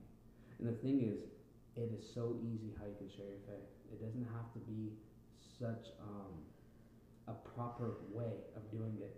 It, I mean, I've had people where like, I'm trying to give you another example for people that are out there listening. But like, yeah, Uh, you- are you, can I share a way that I, I heard uh, from uh, Pastor uh, Sean Moore from uh, FCC? yeah, go for it. So it was this past Sunday, um, cause I, I, I, I asked God too, like in my head, I was like, man, God, how do I bring you into my life more? Like, how do I, how do I uh, bring you into my workplace? How do I bring you about like if, in my family? You know, like how do I start speaking about you more without making people feel uncomfortable? Cause it's just something not, something that they're not used to, right? And so uh, that's something I had asked myself prior to the service beginning. And while Sean Moore was giving his service, um, he answered my question as he was giving that service, right? So he said that for people who are struggling to uh, to bring God into your daily life, you can simply start by just changing the way you are as a person, and uh, in your workplace, just be kinder to people, just be nice to your neighbors, right? Just show respect, and once they start questioning your change and like, hey, what's wrong with you, Ernesto? Like, why is it that you're so different now? You can just uh, tell them like, well, this is what God did for me. Like He changed my life, and you know, just gradually bring God into the conversation and say God can do this for you as well if you like just give your life to Him. That way, it doesn't have to be such a hard topic. And then I was like, whoa, like that's something I had no idea or even like, thought about, right? So that's one way that I was just like, well, I'm, I'm gonna start doing that at work. That way, I can just start bringing God into my workplace, at home, in a more easier, comfortable way, right? No, that's perfect. That's what I did too when I had my transformation. I became kinder, and then I was moved by his compassion. Like, oh, can I get you some tea? Can I get you some coffee? Oh, can I help you? Before, I was nice, but I didn't help anyone. Mm. but after my transformation, I was like, hey, can I help you? Can I help you? Can I help you? And that's that's Jesus, right? Because he came to serve, right? So that's an opportunity, and now I do. Like, I get to pray for all kinds of people in my work all the time because it's natural to me mm-hmm. now. But because I've done it so many times, you you get confidence, confidence, and you mm-hmm. just it's like who you are now. Like I just pray all the time for people, like at Home Depot, everywhere, just just everywhere. But yeah, you, you will. That's perfect. Being walking in love and, and serving people, being kind. Yes, that opens the door opportunities all the time. All promotion. Like I just this lady got promoted yesterday, and I just sent her all this stuff. You know, an email, just congr- instead of just saying, "Hey, congrats." Hey, you know, I said, God opened this door. He's going to use you. Um, he's going to give you God ideas. He's going to give you supernatural grace and strength. And she's like, oh, I love this, right? Because you can just say congrats, but if Holy Spirit uses you, you know, you can edify and encourage that person. And right there, mm-hmm. you know, that's big time. That's huge. Yeah. And also too, don't how you can take the pressure off of you trying to minister to someone, just think to yourself, did Jesus die for that person, yes or no? Yes. Mm-hmm. Right? Mm-hmm. Right? And if they and if he did, then you can share that good news with them. You know, I, I've had simple encounters um, just this past yeah, this past week, me and my mom and Roger went to this Indian place to eat, and the Lord told me, He said, "Give that man twenty dollars." And he was a worker there, and I'm like, Lord, he didn't, he wasn't our waiter. Like he, he, like he just poured a glass of water in my cup. He's like, give it to him, and then he said, say Jesus loves him. So I was like, okay. But I know there's a language barrier too. Like, you know, he doesn't like speak really good English. So I go up to him and I said, hey, you know, uh, uh, I want to give this to you. And I said, God bless you. And he got all happy and he smiled. But then when I said, Jesus loves you, his face turned like this. I'd never seen that before. I saw it too. It was demonic, 100%. It was, but guess what? He got offended when I said Jesus. Not God bless you. He kept, he grabbed that 20 real quick. But when I said Jesus loves you, he went, Should have told him that 20 was from Jesus who manifested. Next time I will. I love going to that spot. I love going to that spot. They got such good food. It's an ASU. It's like right on uh, Rural University. Yeah, it's the, the Delhi Palace. But, anyways, I uh, some people will receive it and some people won't. But all you're supposed to do is share the good news with people. Okay? So, um, does anyone else have any other questions, anything they would like to ask, comments? Anybody online? Oh, when you said about sharing your faith, kind of reminds me about what happened with my, um, this one guy that I used to go to the same Mormon church with. Uh huh. Yeah, I ran into him while I was working at Fry's, and he said, and at first I thought he went to my church that I currently go to, but then he was like, oh, I haven't seen you at the ward in a while. I was like, oh. I was like, oh, I've just been busy, and then, you know, later on I got to thinking, I was like, you know, I should really just tell him the truth. Yeah. Yeah, that's good. Mm-hmm. Yeah, it built up the courage, and it was amazing. You know, normally it takes me a while. Mm-hmm. Yeah, when you leave from Mormonism and go to Christianity, it takes you forever to pick up proper theology. This one mm-hmm. ex-Mormon at my church that I was talking to, he said, it take it took me two years to unlearn everything they taught me. Yeah. wow, two years? Two years because he was born into it and you're raised into it and you're like, Wow. Yeah. yeah. And then when I was texting him these scriptures and all these Bible verses, like it just flew. Come on, girl. That's the Holy Ghost. I text my friends in church because we have a group chat. I was like, hey, I need help with this. But other than that, there were moments where it flowed, and then eventually uh, he was he just kind of like got frustrated and was like, you know, I don't want to argue with you. Just pray about this, and that's always the Mormon response you will get. Oh my just pray about it. Just pray about it. Just pray about it. Just pray about it. or they'll share you their testimony, and so that's how I started the conversation off. I thought, let me speak to him in a language I understand. So I was like, oh, let me tell you my testimony about Jesus, and then after that, I kind of just started sharing Bible verses and Nice. things like that, and Yeah. yeah. That's amazing. No, thank you for sharing, Cynthia. Because uh, that, see, there's multiple ways to sharing your faith. It's just you saying something, you going out there and, and being bold. That's all.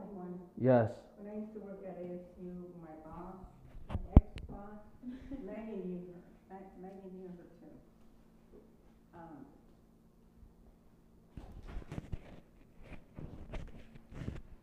Should I repeat it again?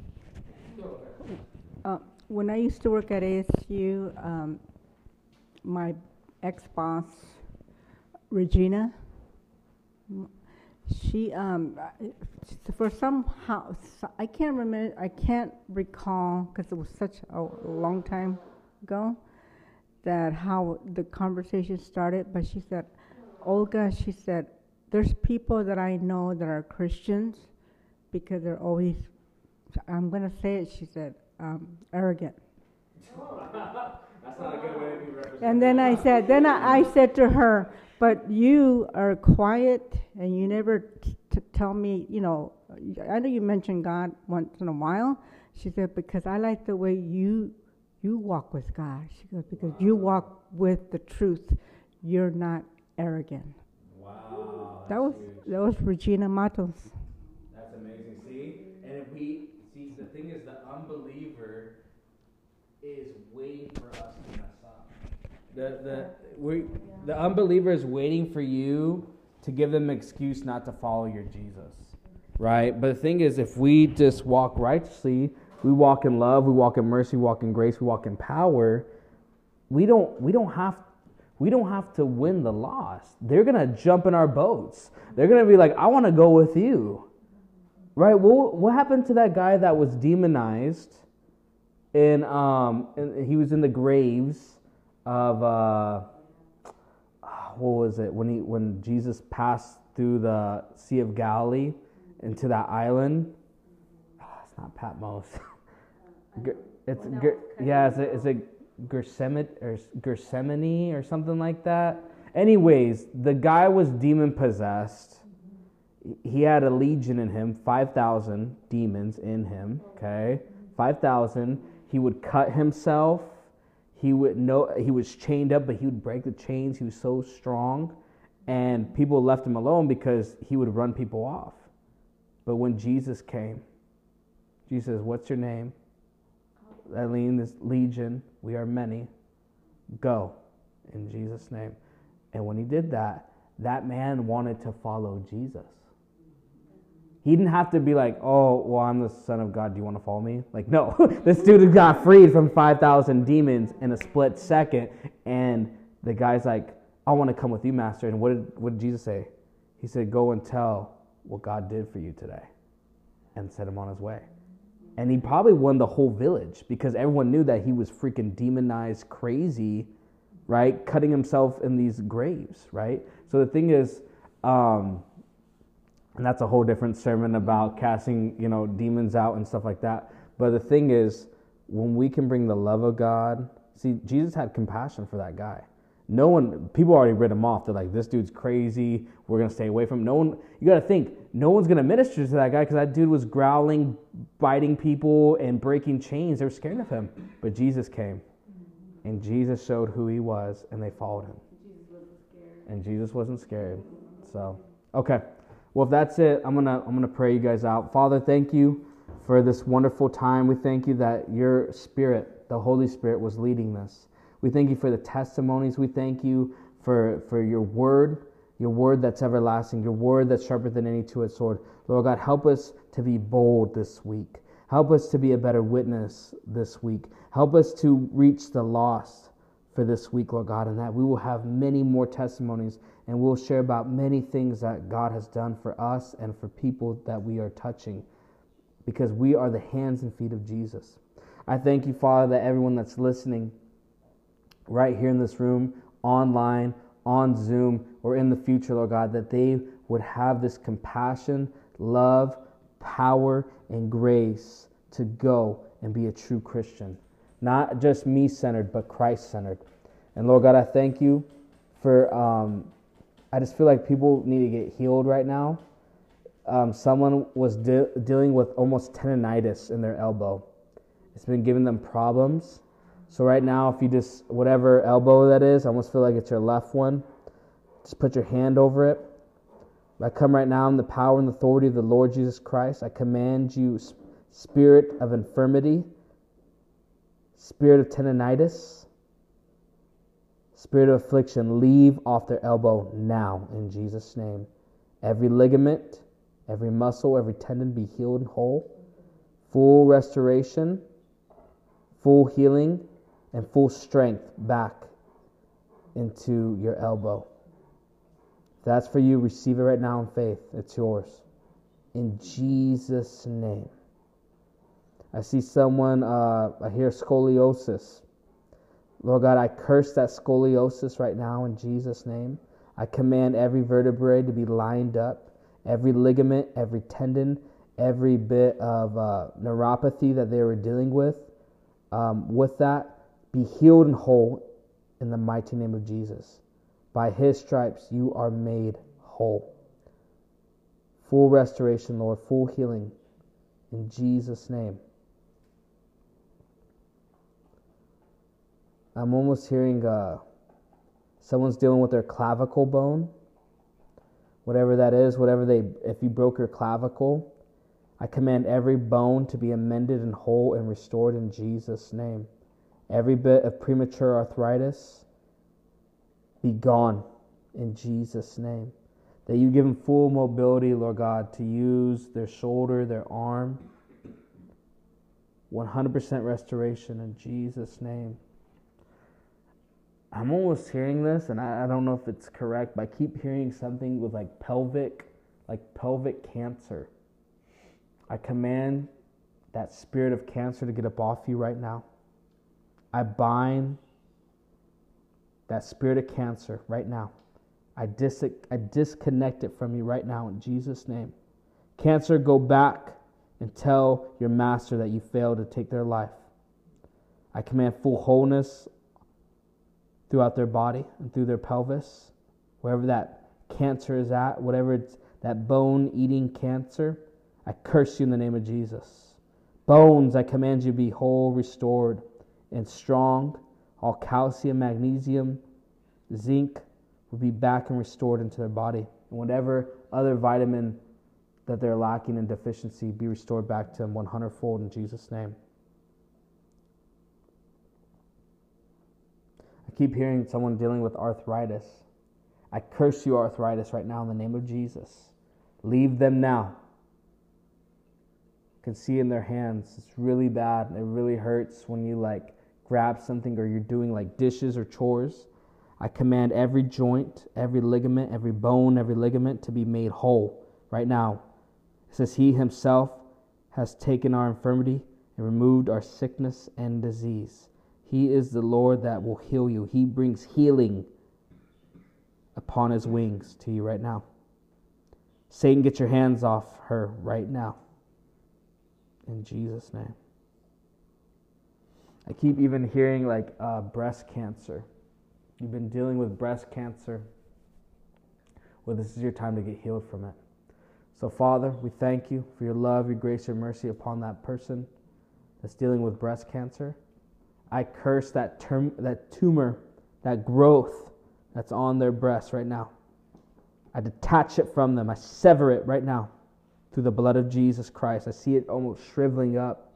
I see it cut from the root right now in Jesus' name. They shall live and not die and declare the good works of the Lord. And when you do your mammogram or whatever, it'll show that it's completely gone. In Jesus' name. Jesus' name. Almost it's crazy it's weird the lord's really working. So there's like someone dealing with throat cancer. I command your esophagus to be made whole. I separate that cancer from you right now in jesus name. I cut it off with the sword of the spirit right now. It says the weapons of our warfare are not carnal but they're mighty in god for pulling down that stronghold. I'm pulling that stronghold of cancer that's upon your throat. I remove it right now that attach that growth. In the mighty name of jesus Cancer, tell your master that you failed to take their life away. I thank you, Lord, for full restoration of their throat. And yeah, you're saying, well, it was self inflicted. I smoked or I, I, chewed or whatever the case is. Jesus is merciful. And if you've given your life to Jesus, that means it's covered under the blood of Jesus, that He's broken every curse. And the Holy Spirit, one of His names is um, enforcer of the covenant, enforcer of to keep the covenant alive and to break every curse that the enemy is trying to put on you. So receive it and it's yours in Jesus' name. We thank you, Father. We give you glory. Hallelujah. And we come in agreement right now. Bless each and every person that's here. We give the glory, honor, and praise in Jesus' name. Amen. Amen. Woo! Glory to God. Does anyone, yeah, does every does uh, anyone need prayer uh, online? Before we close out? Anybody? Uh, I've been having really, really bad back pain, bro. Like, really bad neck pain and back pain. I don't know if you can pray for me on that. Absolutely. I'll do it right now. Do you believe Jesus can heal you? Yes, sir. All right. Close your eyes. Raise your hands up. Father, I come right now I thank you for your mercy, your love, and your grace upon Ernesto. And I thank you, Holy Spirit, that you're omnipresent, that you can be anywhere at once, that you're no respecter of persons. What you've done for one, you'll do for another. That Ernesto gave his life to Jesus on Saturday. And that means he's under a new covenant. That means he's under the blood of Jesus. So right now, I cancel your assignment, enemy, upon his life. You spirit of infirmity, leave him now in the mighty name of Jesus. You spirit of affliction, leave him now in the mighty name of Jesus. I command every vertebrae to be healed and whole. I command every muscle to be made whole and restored. I command you neck from the from the, the bottom of your head all the way down to your tailbone be restored and aligned. Loosen right now in Jesus' name. Every bit of your pelvis be restored because what it is is throwing one of your legs is off. Lord God, I ask you to grow out that leg that's short, that mm-hmm. right leg, grow now in Jesus' name. Hips be loosened, back be aligned. I command every bit of tension in his neck to be gone and loosened, that he would have full mobility, that he can move his head from the right to the left, up and down with no pain whatsoever. I thank you, Lord God, that I plead the blood of Jesus upon him from the crown of his head to the soles of his feet. Restore him and make him whole, and that pain will never come back. In the mighty name of Jesus. Freedom in Jesus' name. In the mighty name of Jesus. Amen. Check it. Check it. Anything different? A relief, bro. I'm not lying. Like a like a, like a tension relief on my lower back. Come on. Glory to God. How about your neck? Come on. Thank Him for it. That's it. That's it, bro. That's it. Think about that. That's over Zoom in California. I'm in Arizona, and Jesus did that. That's what you gotta. You have to step out in faith. Isn't that amazing? It doesn't even. It's like it's probably it's like all the way gone, is it? It's like maybe a two. Like if ten was the worst, and one being nothing, where's it at right now? You said ten being feeling the worst. Yeah, and then one or zero being nothing. Where's it at right now? Honestly. Solid four. Okay, I'm to pray one more time. Watch. All right, Father, we thank you. We thank you for the finished work of the cross. We thank you, Jesus, that you paid 100% of all sickness, disease, and pain and infirmity. It says, He Himself removed our infirmities, removed our sickness and disease. So, right now, I come upon the power and the authority of the Lord Jesus Christ of Nazareth. I command you back to be healed. I command every vertebrae in your neck to be restored. Every bit of pain from a sports injury that you had, I command it to be healed, restored by the blood of Jesus right now. Every bit of his, lack, of his back be aligned, loosened. Every degenerate disc be made whole. Every ligament, every muscle be loosened.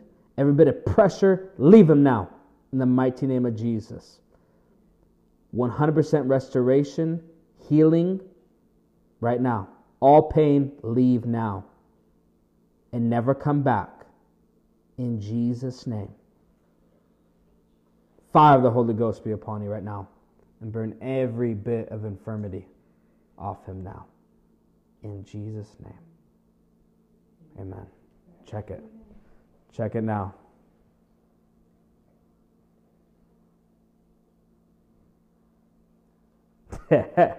You're smiling. You're not frowning. God is great. God is great, man. That's good, huh? Where's it at now?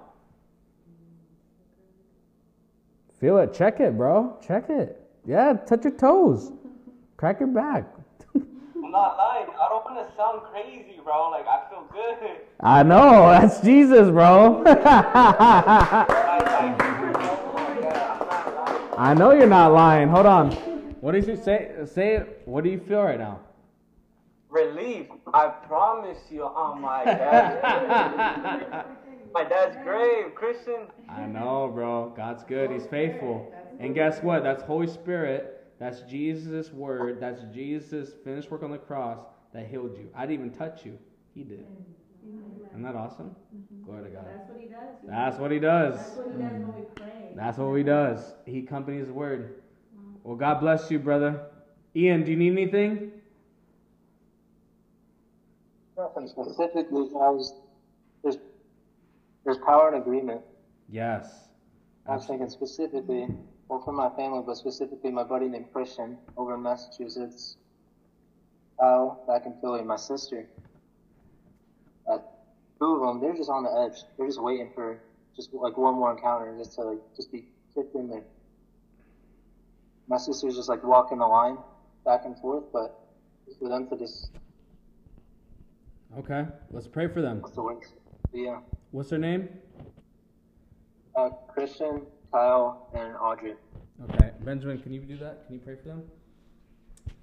What are their names again, Ian? Christian, Kyle, and Audrey. Uh, Lord Jesus, we just we, we thank you for uh, everything you're doing in, in their lives, and um, oh God, we just ask you to show up in a mighty way tomorrow for, for all of them, Lord. Just uh, just show yourself true, um, show yourself holy and, and in love to them, God, and um, speak to them in a mighty way, Lord. Open their hearts and come in and fill them with your wholeness and peace, God.